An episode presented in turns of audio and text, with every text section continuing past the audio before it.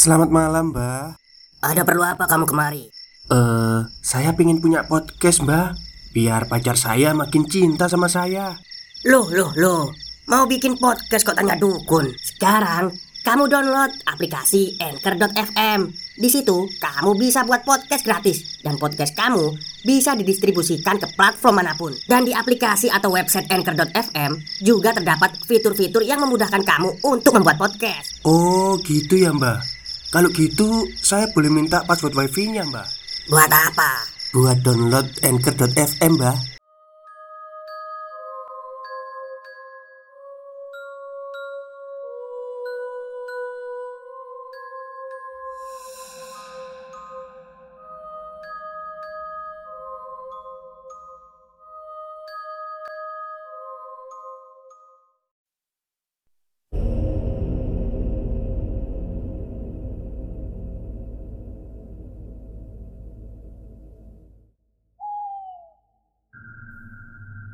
Assalamualaikum warahmatullahi wabarakatuh. Halo semuanya Jumpa lagi dengan saya Chow Sing Sing Kurator dari podcast Horror Night Story.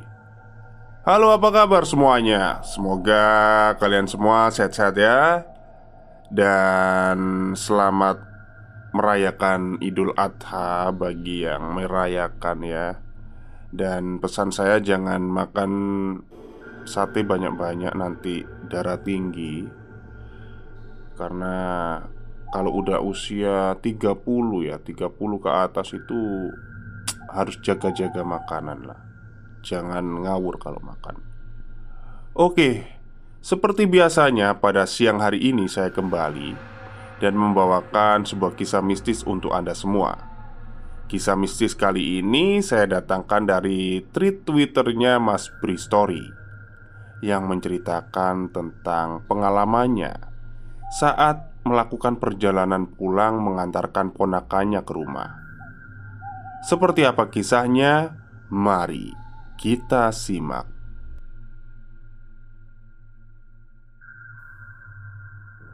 Hai, untuk mengisi kegiatan di rumah saja, gue mau cerita sedikit pengalaman yang masih agak anget. Peristiwa yang terjadi sekitar bulan Juni 2016 Pengalaman yang cukup seram Bareng keponakanku yang bernama Kiki. Kejadiannya di sekitaran kota Bandar Lampung. Sekali lagi Kiki melirik ke belakang. Wajahnya kikuk penuh keheranan. Gak seperti sebelumnya Kali ini tanpa senyum di wajah Datar saja.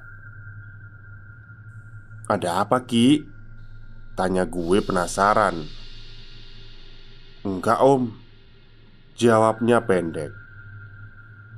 Setelah itu Dia langsung menghadap kembali ke depan.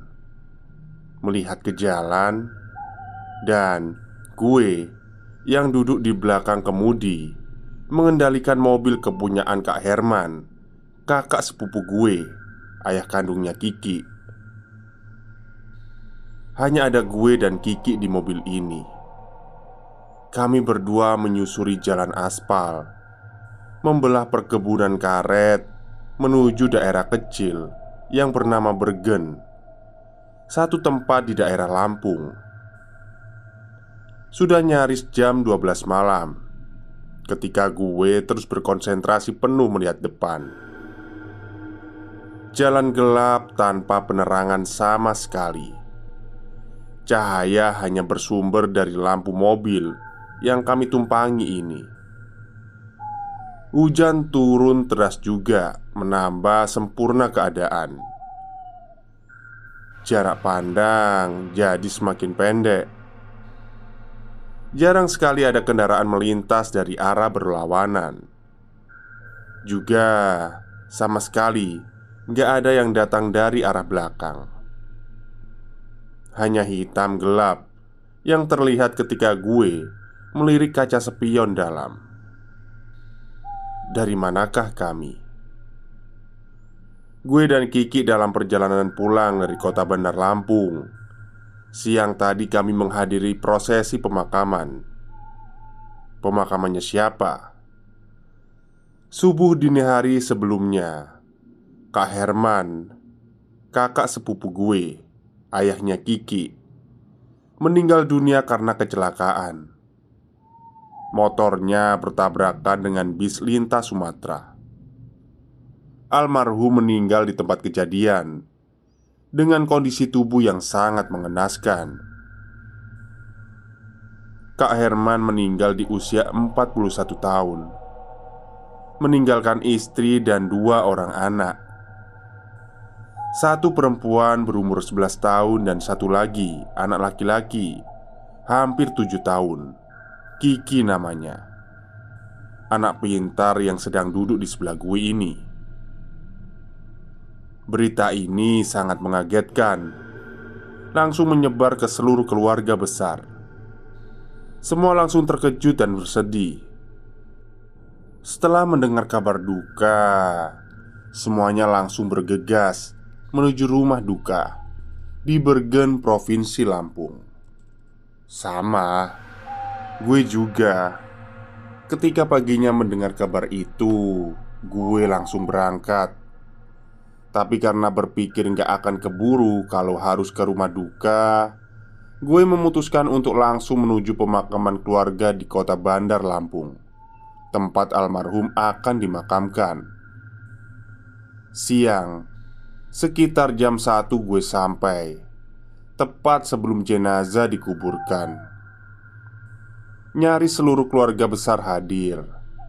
Kiki dan Kikan kakaknya terberdiri paling depan, tepat di sisi liang lahat. Ibunya memeluk mereka dari belakang. Dengan mata sembab masih berurai air mata. Kiki kelihatan tegar. Gak ada air mata di wajahnya. Namun gak ada senyum juga. Datar. Tapi Tiba-tiba senyumnya mengembang setelah melihat gue yang berdiri berseberangan Lalu Gue melambaikan tangan Tersenyum juga.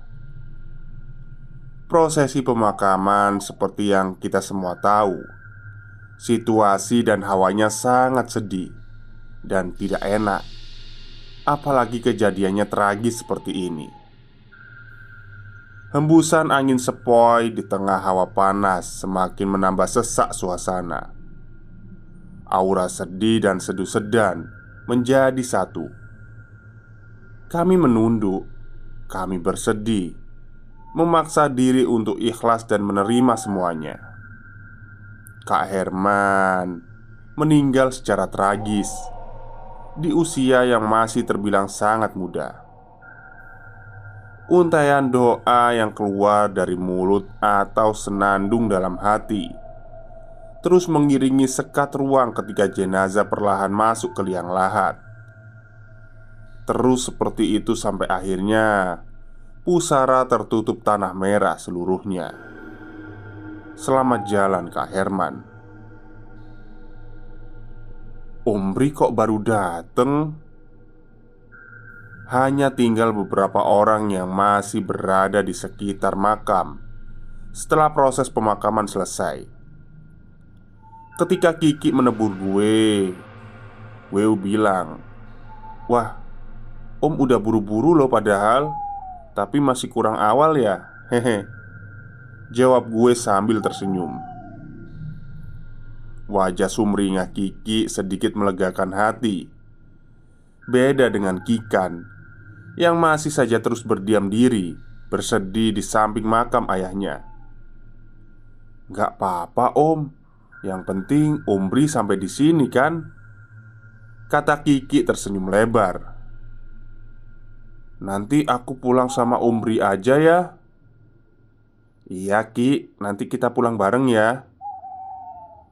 Percakapan terus berlangsung selama kami berjalan kaki.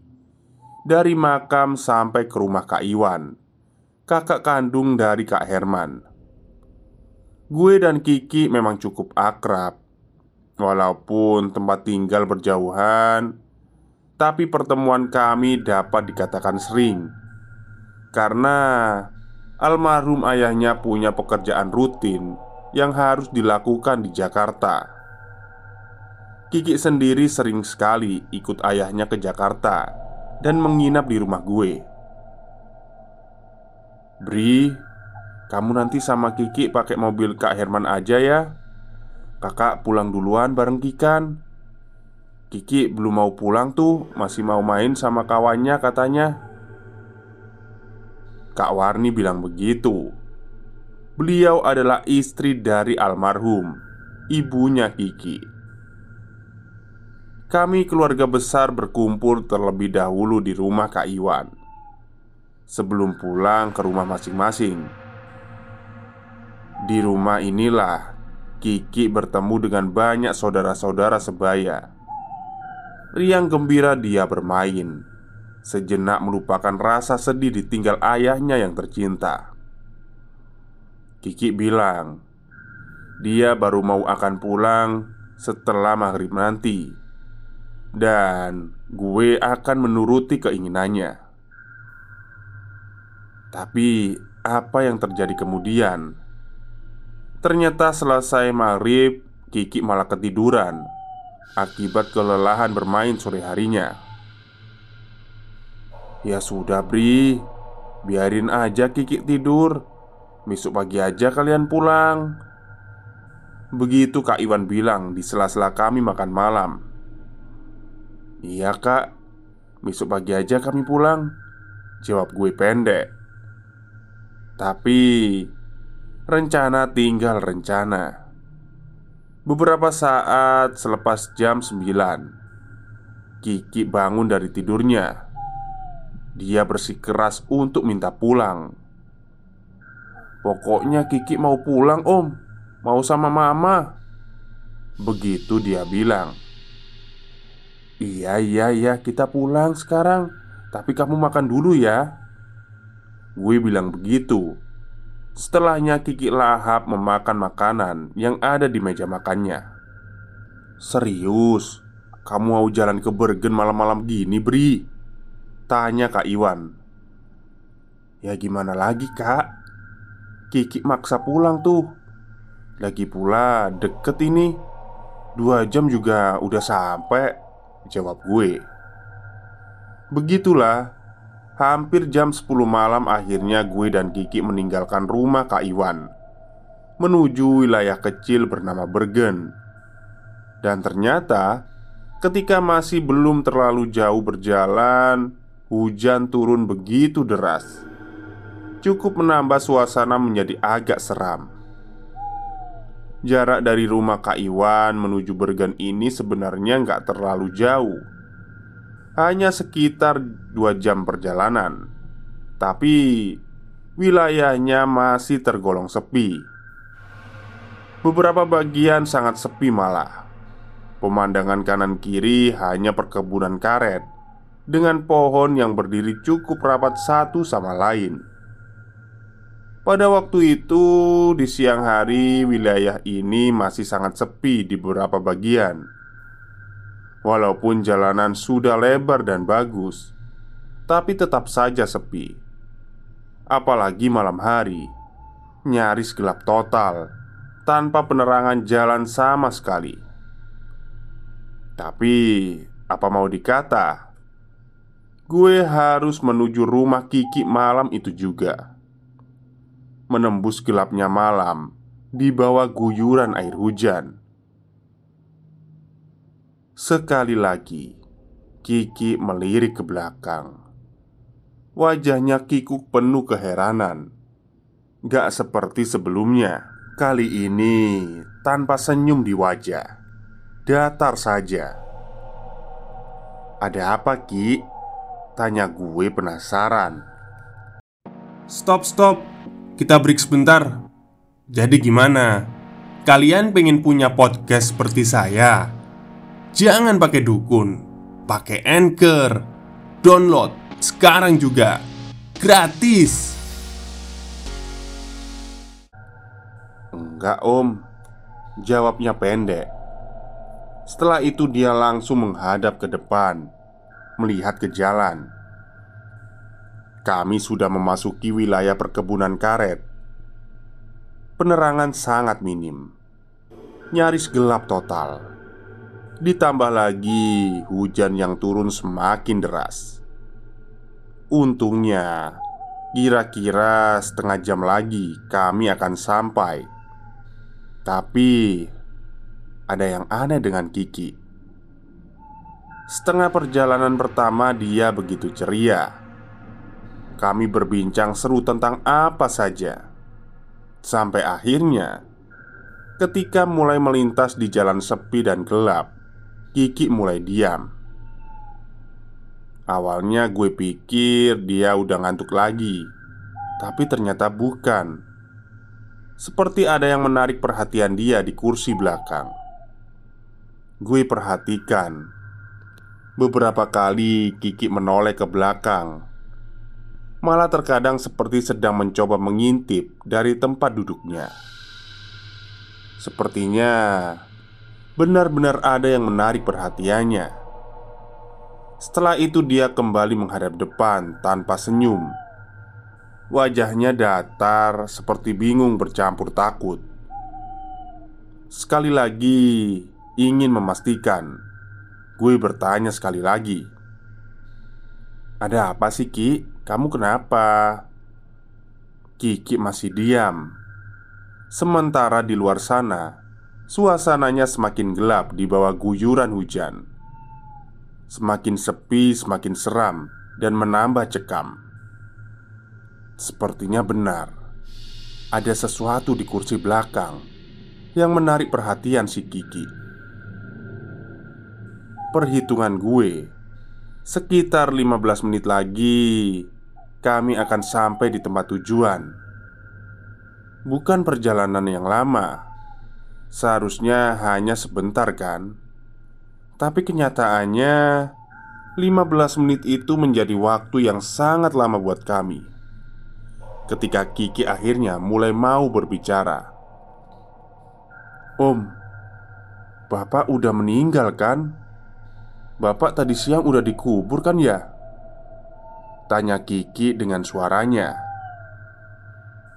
Iya Ki Bapak udah meninggal. Kan tadi kita lihat penguburannya.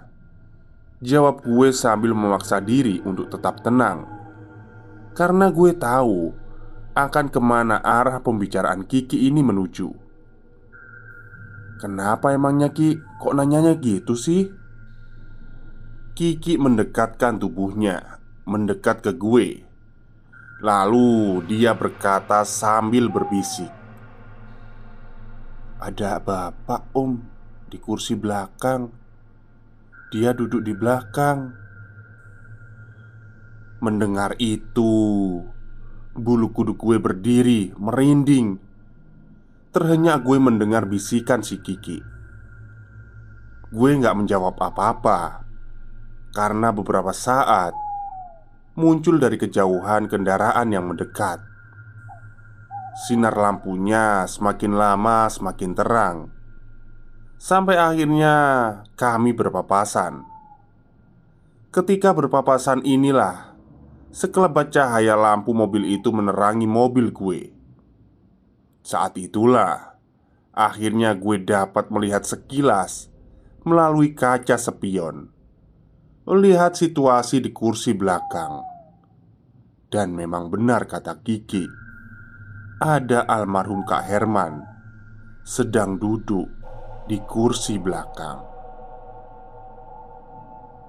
Sekian cerita untuk siang hari ini. Sampai jumpa di cerita-cerita gue selanjutnya. Salam Bri. Oke. Inilah kisah singkat yang dialami oleh Mas Pristoria ya, saat mengantarkan ponakannya untuk pulang ke rumahnya. Serem juga ya. Jadi si anaknya ini Kiki ini diikuti sama bapaknya. Tapi karena Kiki ini apa sih? Ya sadar kalau bapaknya udah meninggal, jadi dia juga agak-agak takut gimana gitu gitu. Baik, mungkin itu saja cerita untuk siang hari ini. Kurang lebihnya saya mohon maaf. Wassalamualaikum warahmatullahi wabarakatuh.